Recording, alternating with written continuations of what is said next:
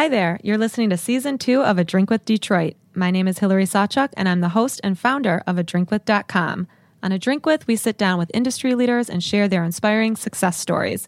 Whether it's a coffee or a beer, our relaxed atmosphere allows our guests to get comfortable and open up in thoughtful and unexpected ways. Whether you're from Detroit or not, you can't deny that what's happening in the city is history in the making. Just think about it.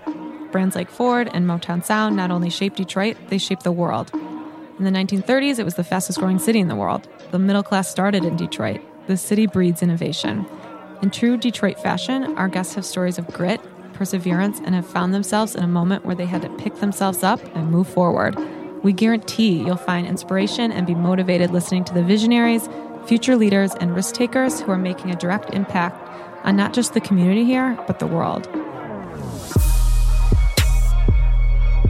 This season, we're partnering with Goodwill Industries of Greater Detroit. You're probably familiar with their stores that feature donated, gently used clothing and household items, but they also provide skilled labor to businesses and help adults who have a hard time getting or keeping a job and give them the skills to lead a productive life. Goodwill wants to make sure that every neighborhood of Detroit experiences the kind of renaissance that we're seeing in downtown and midtown, and that every boat rises with the rising tide. We're excited to welcome Jessica McCall, the VP of Marketing and External Affairs at Goodwill Detroit, as our special co host. Goodwill is asking the question, What's good, Detroit? and wants to hear from you.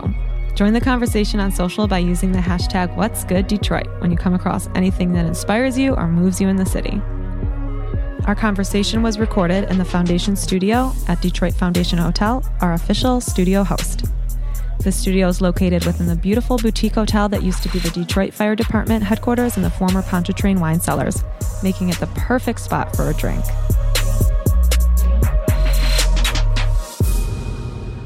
Over a year ago, I saw Veronika Scott, the social entrepreneur and CEO of the Empowerment Plan, speak at an event in Detroit.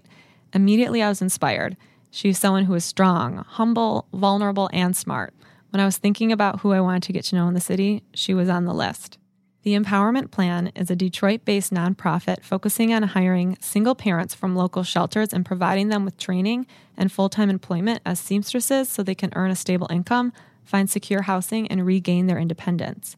The Empowerment Plan manufactures coats that meet the needs of those in the homeless community. Listen in and hear a different side to her story and mission that is shaping Detroit.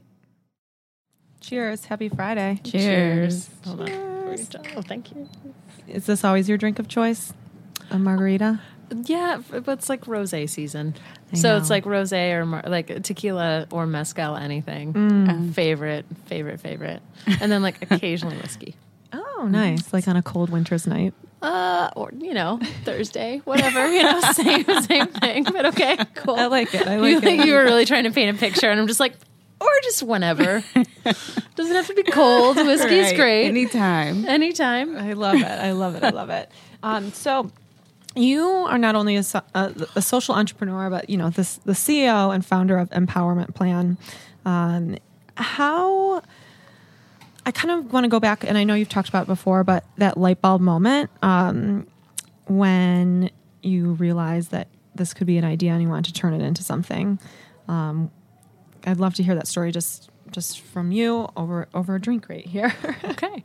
Uh, and also, I think like empowerment plan has had many kind of different, like pivotal moments Yeah. like that. I think so.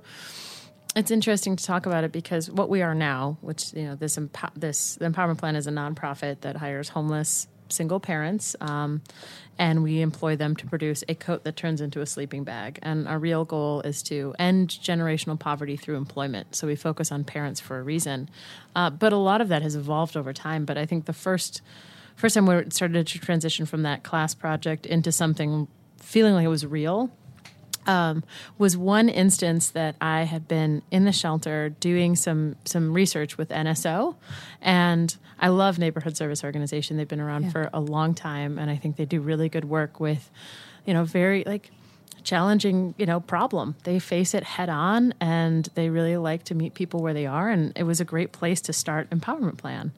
And so i was doing i was in their uh, Tumaini Tumaini center uh, on what was it? I think it's like Cass and Third, or like between Cass and Third on MLK.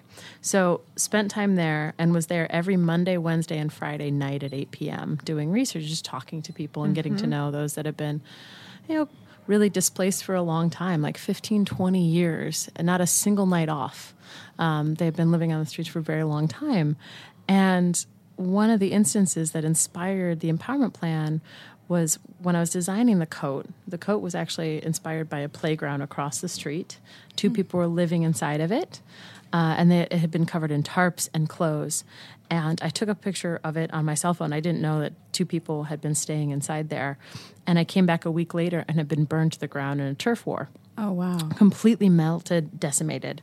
And the two people that had been there survived that incident only to pass away a short time after, just from having been out in the elements for so long. They had spent years and years outside.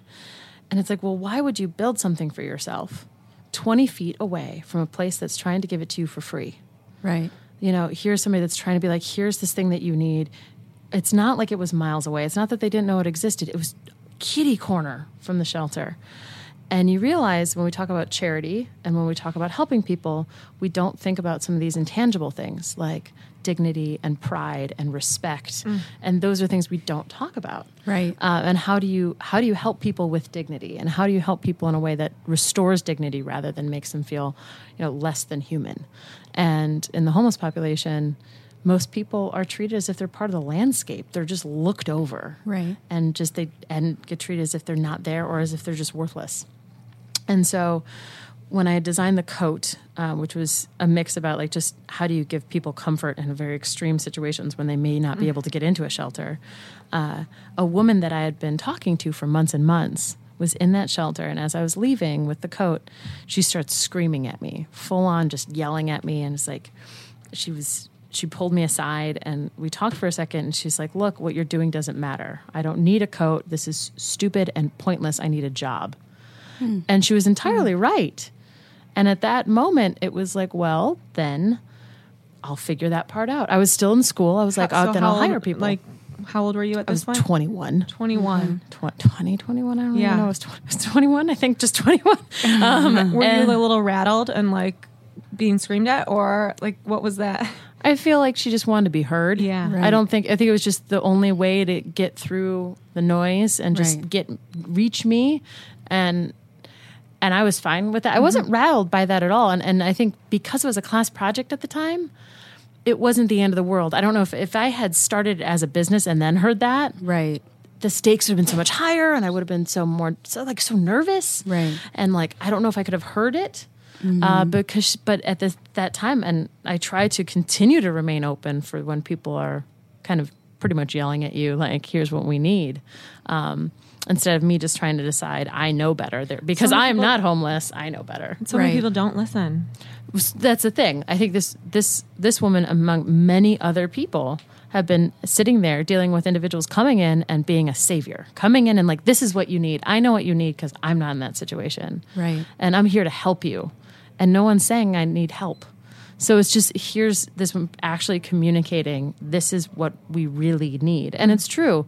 The coat on its own is a band aid for a systemic issue. Mm-hmm. And what really has the impact is employing the people that would need it in the first place.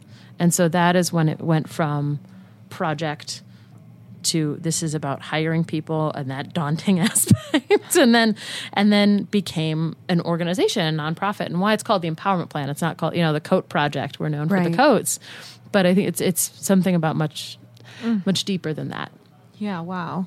Now, what were some? And that was eight. Was it eight years ago?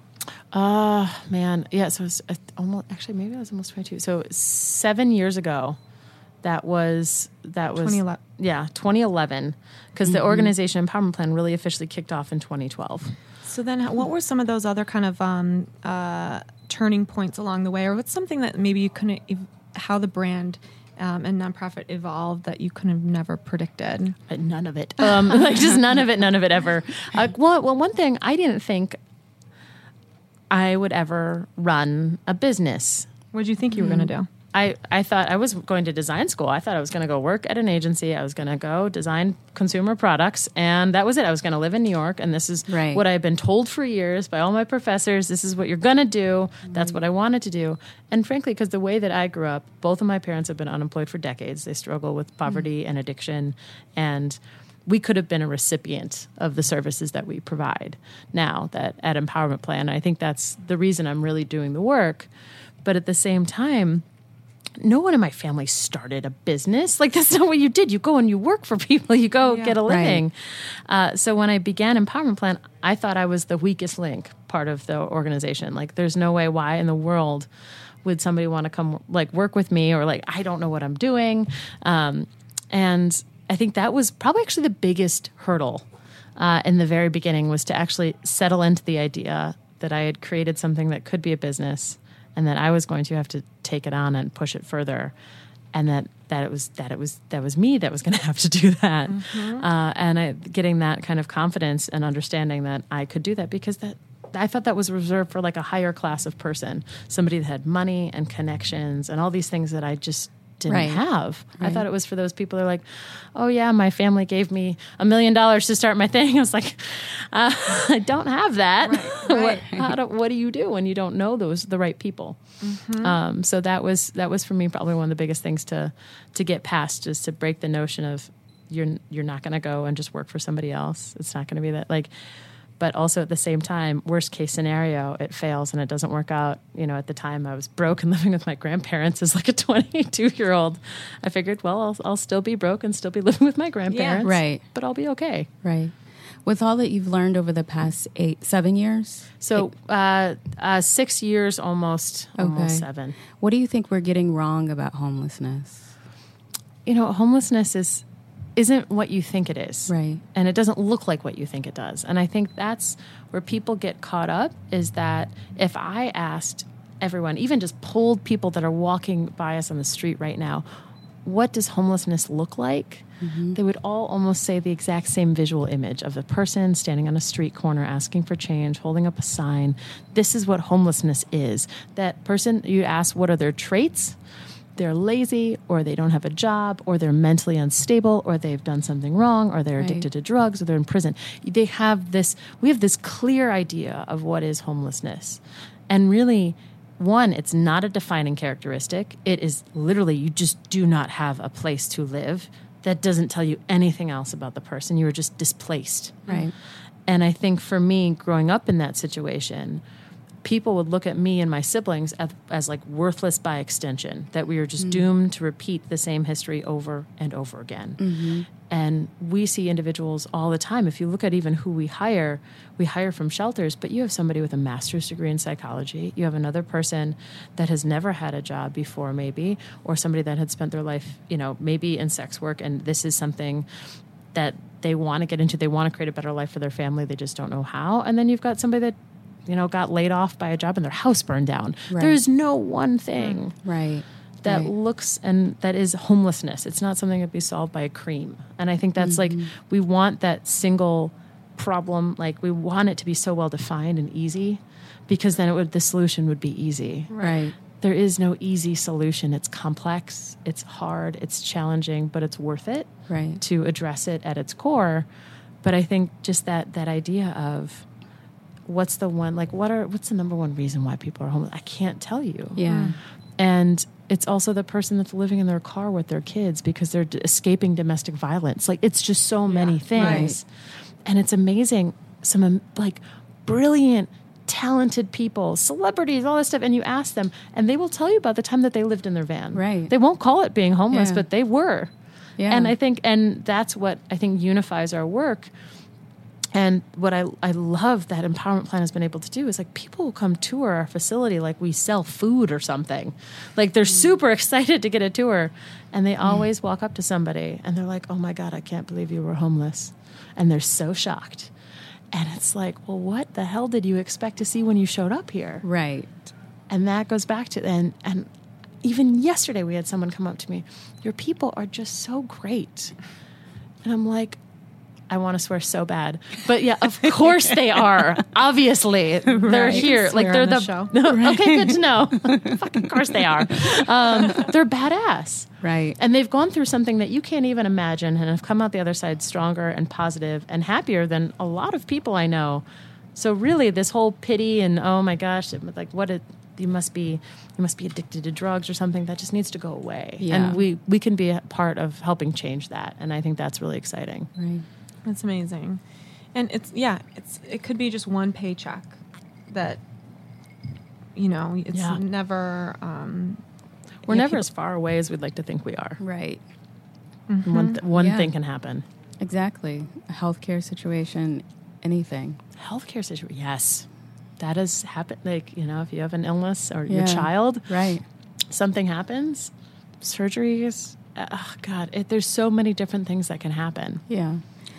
How do you stay emotionally tough um day in and day out when you feel good about what you're doing, but are there days when it's like, man, it's just hard to do what you do? Oh, totally. And I think that speaks to the the the capabilities of my team. Like I have an exceptional group of people that work with me and that choose to work on like the front lines of something that's very hard and emotionally draining. Yeah. Right. Because you're so invested in each person and when something happens where somebody that's been abusing them comes back into their life and you're like no but no like don't do it. Like you deserve better and you want more. And like and you want to just shake them and be like we're, we're here and we can we can do this. Um, when things like that happen it's devastating. It's not easy but then you have to remember that also each of those instances is something you can learn from and hopefully that person may change that may shift and change. You have to remain positive and optimistic but that also maybe there's something that you're learning that can apply to hundreds of other people mm, Right. so I think for us, like every everything that we've gone through, everything that we've been faced up against, all the struggle that we've faced has informed how we can better help people. And I think that's what's interesting about my even my own personal experience. Most people that grow up in in poverty or in these situations of trauma, they feel like it's something that they have to hide Right. um, and cover up. But frankly, that going through that, having gone through that, gives you so much perspective on it. And the fact that you had the resilience to work through that is very powerful. And that's something other people can learn from. Right. So that struggle is something you should very much own. Um, we're not saying it's easy at all. Oh my God, there are very hard days. Uh, but I think at the end of the day, we, we know we're doing it for a bigger thing, and it's that that's exciting. And you have to sometimes remind yourself of the num the numbers, which is hard. Right. Yeah. Yeah. At Goodwill, we talk a lot about dignity that you had mentioned, and to the point where we changed our mission to co creating independence and dignity through the power of workforce and personal development. And I'm wondering, and we did co creating because we nobody does it on their own. And I'm wondering who are some of your co creators as you've gone through this, um, the development of Empowerment Plan? There's there's been quite a few people, whether it's like mentors or just members of the team. So, Erica George is one of the people that has started with me, and she is our uh, chief development officer now. But she started off as like an intern, Oh, wow. and really took on the complexity of that role, like of figuring out how to fundraise with me, because that is certainly not something I knew how to do when I began this Right. whole process, um, and has also been there as part of strategy. Same with Matwaka Brown, like who's who's been there just like God since the very beginning. Had been a case manager at another nonprofit that had seen people come through, and she was just so devastated about not being able to see it through to the end, not being able to get to somebody to stability. Like she would just kind of push them through the door and she wouldn't be able to follow them. And she was just so overwhelmed by the sheer volume of need that she couldn't track it. And when we brought her on, that was the opportunity to follow, be able to follow through. Um, and she's exceptional. And so she's really the reason we've had the impact metrics that we've had is like her that knowledge that she brought to the organization. Um, there's just there's a lot of people from like a mentors like from the CEO of Carhartt who helped us really early on.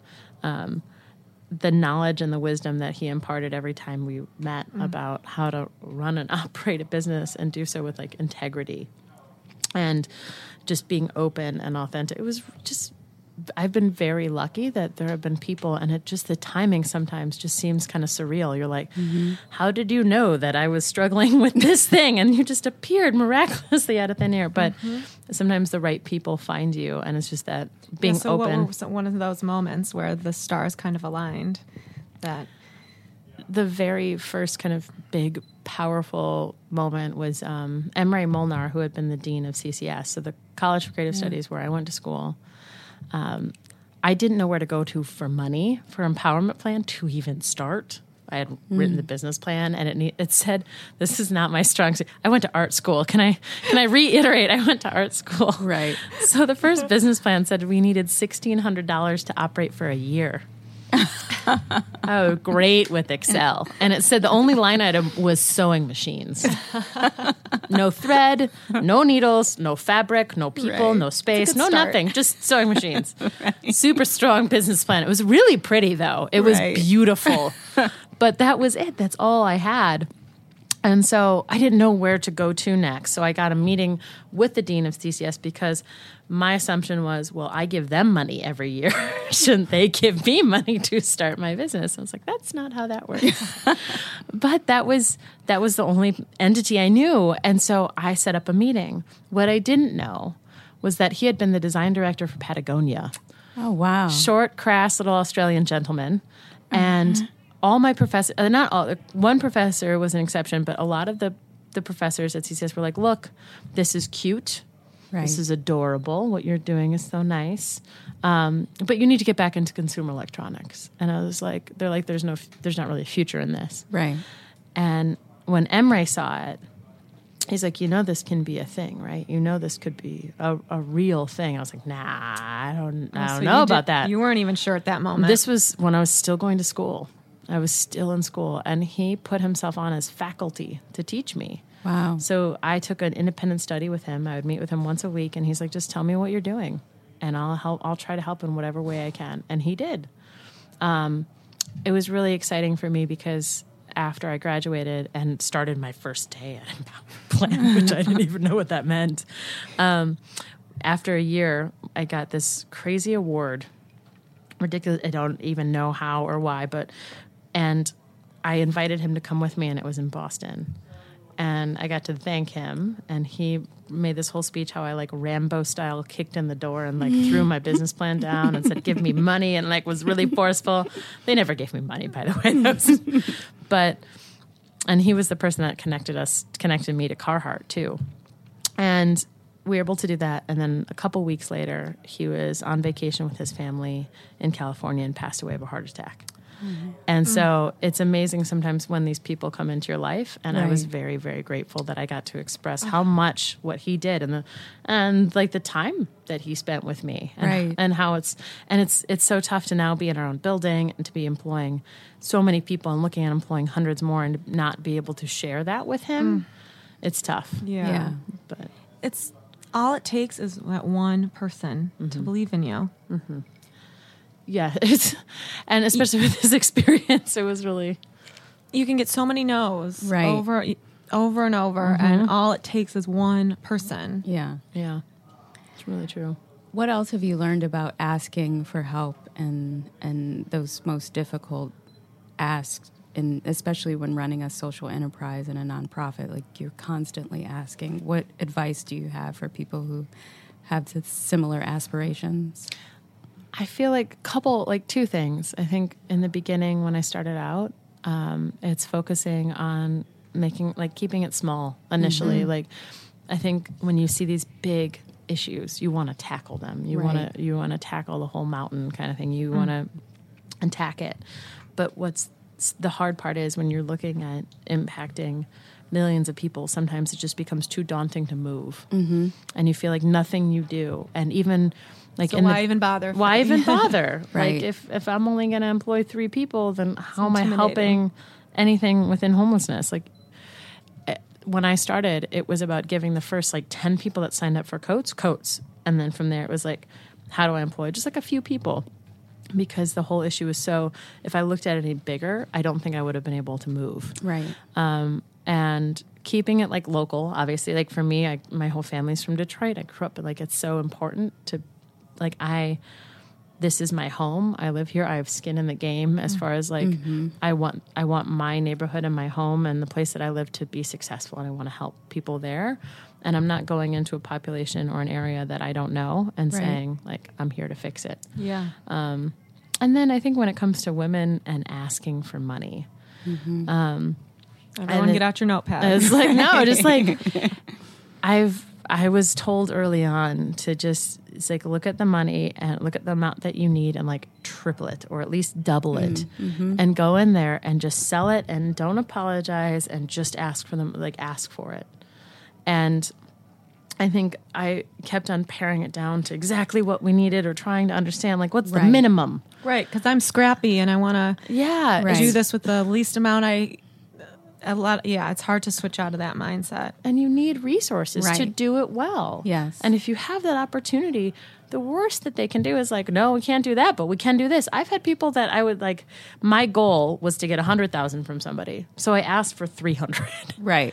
I was like, I want a hundred, but they're gonna maybe pare it down, and I don't know, so I'm just gonna Yeah. go for it. And they gave the full amount. Wow. And so it's like you don't know unless you ask. Like you really have no idea. Right. And we can make a ton of assumptions.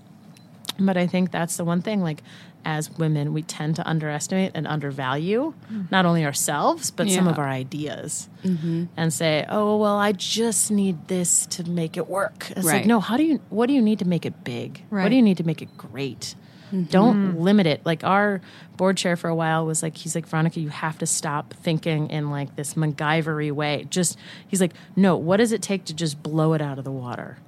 Like, what does it take to make it massive? And he's Right. like, ask for that money. Who is that?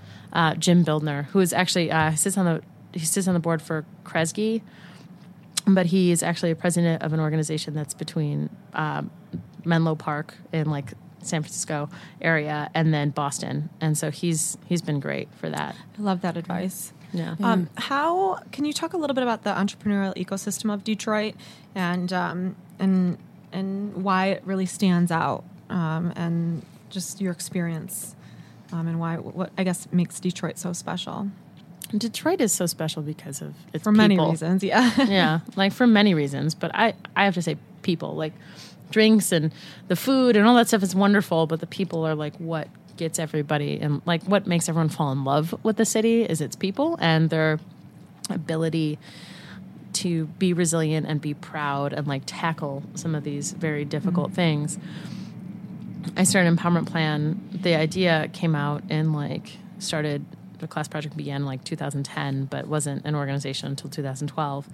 Uh, but that was when the economy had collapsed and Right. nonprofits were disappearing, and everybody was being deeply affected by what was going on. It was a scary time for everybody to even just find a job, let alone try to make something new right. Um, and yet there was this group of people um, I can think of like Bobby Smith and On Guard Detroit, and like I can think of all like you know Ellis Island Tea, who by the way she just got picked up by a Yeah. major distributor. Just like so. Those are some people that I remember sitting down with her, and she's like, I remember that first bottle of tea that she had that was I think she had put in in Avalon, and like they were all we were all kind of like around the same time, and Detroit was so small. It felt like at that point.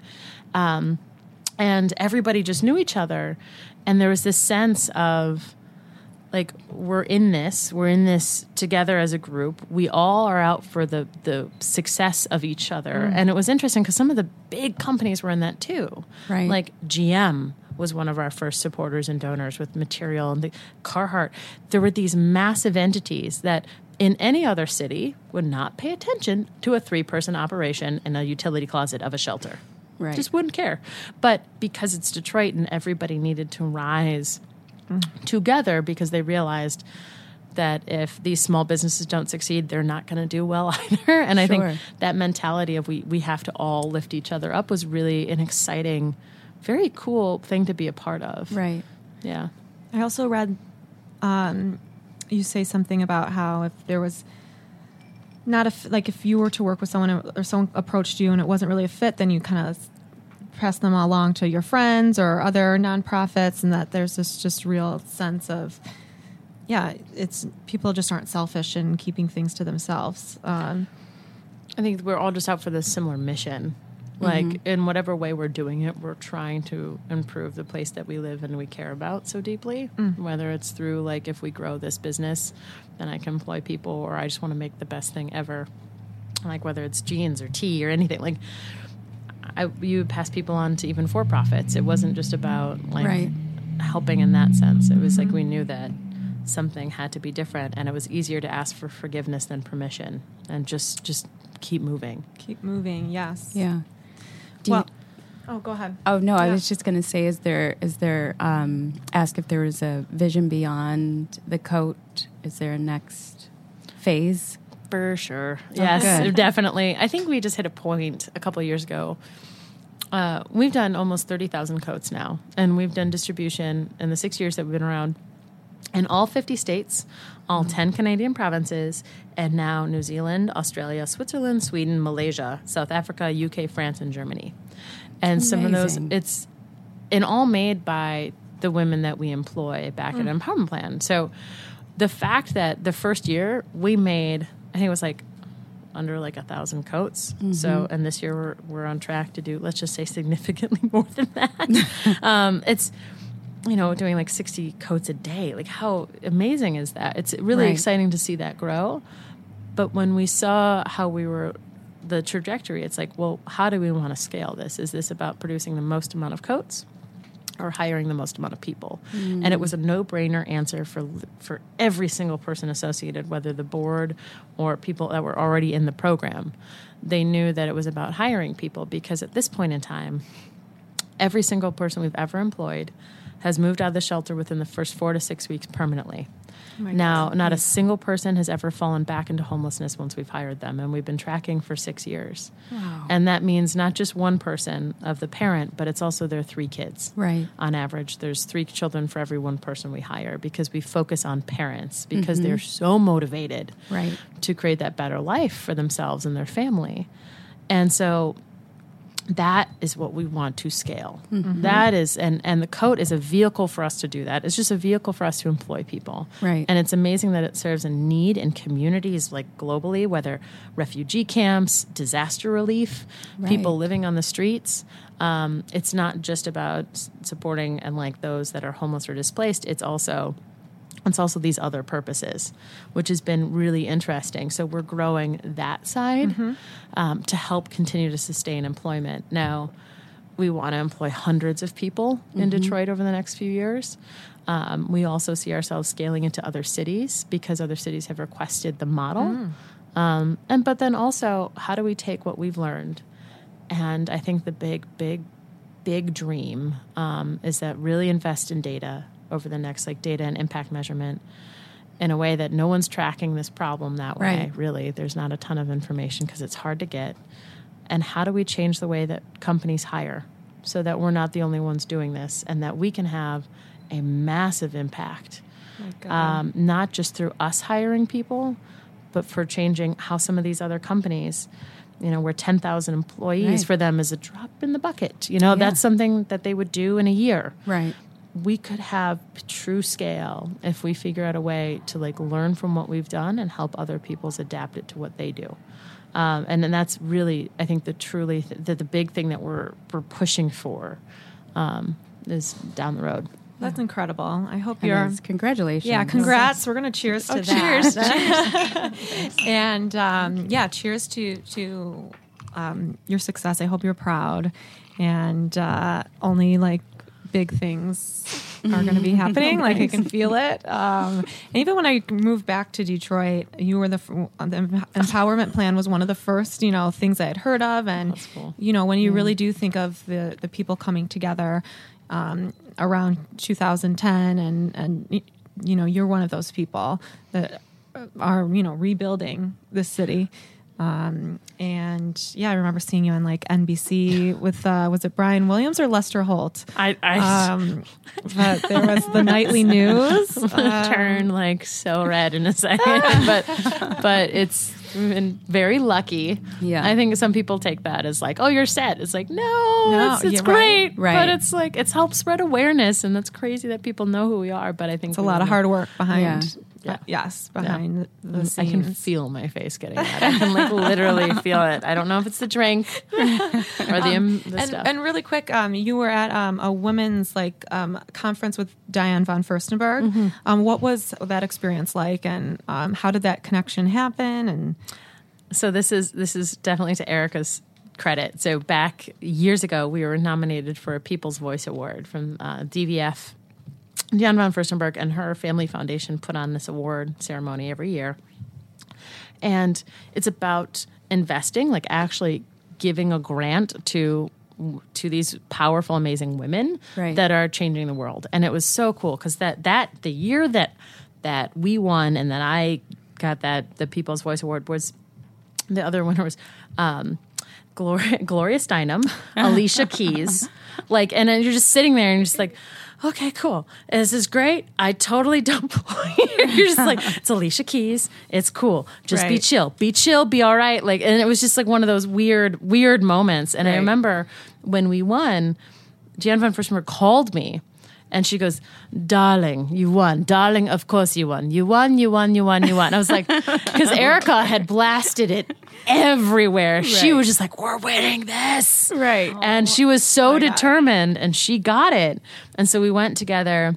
But every year since we go and we connect with her and but she's one of those people that could obviously be very could easily be disconnected Right. from what's going on in the world could mm-hmm. easily but she chooses not to be and mm. is very like humble considering all of the things that she's done and so excited to hear about people's stories of like how did you get here? Like what are you what things did you have to face? She's like she married a prince. Like just like her story is just so crazy. And so that was it's really exciting. And so we're we're going to continue to work with her. We're actually running a campaign now. It's all about empower it's called empowered by women it's about women empowering other women and supporting other women, which we feel is very timely. Um, and you know, she's she's helping, and there's a lot of people that are involved, and it's exciting to to do that. And it's exciting So that cool. this person in New York in like high fashion is like invested in supporting women in Detroit. And this coat Yes. that's not high fashion. I love it. Yeah, And so- if you could have a drink with anyone, dead or alive, who would it be? oh my god. Because now I kind of want to have a drink with Diane. So Oh man, I have to say, like, there's there's a couple people that come to mind, but um, Sotomayor or Gloria Steinem. Mm-hmm. I think, like, I think for me, Gloria Steinem was like a, a huge icon Right. for like just what she has tackled and faced, and actually creating and starting a movement that has had ripple effects that are still being felt today. Is really exciting. I have like a whole list in my head. that's a good Yeah. one. That's a good one. That is a good one. I'm Hillary Sawchuk, and you've been listening to A Drink with Detroit. Big thanks to our partners, Goodwill Detroit and Detroit Foundation Hotel. Don't forget to hashtag What's Good Detroit. You can find us on social media with our handle at A Drink With. If you like what you hear, please subscribe on Apple Podcasts, rate us, and write us a review. Shout out to Clay Carnell for co producing, recording, and mixing, Derek Bussman for the photography, Aaron Ben Moshe and Georgina Sego, who transcribed and edited the conversations, and DJ White Shadow for the music. You can read all the interviews with photos on adrinkwith.com. Next week, we grab a drink with Nia Batts and Katie Cockrell, the co founders of Detroit Flows. There's something about like the resiliency and the vibrancy of this community and the people here. There's no other place that I'd rather be living and building right now. And so we're just, we're really stoked to be here. I always say that Detroit is a city where we make things and also where we make things happen.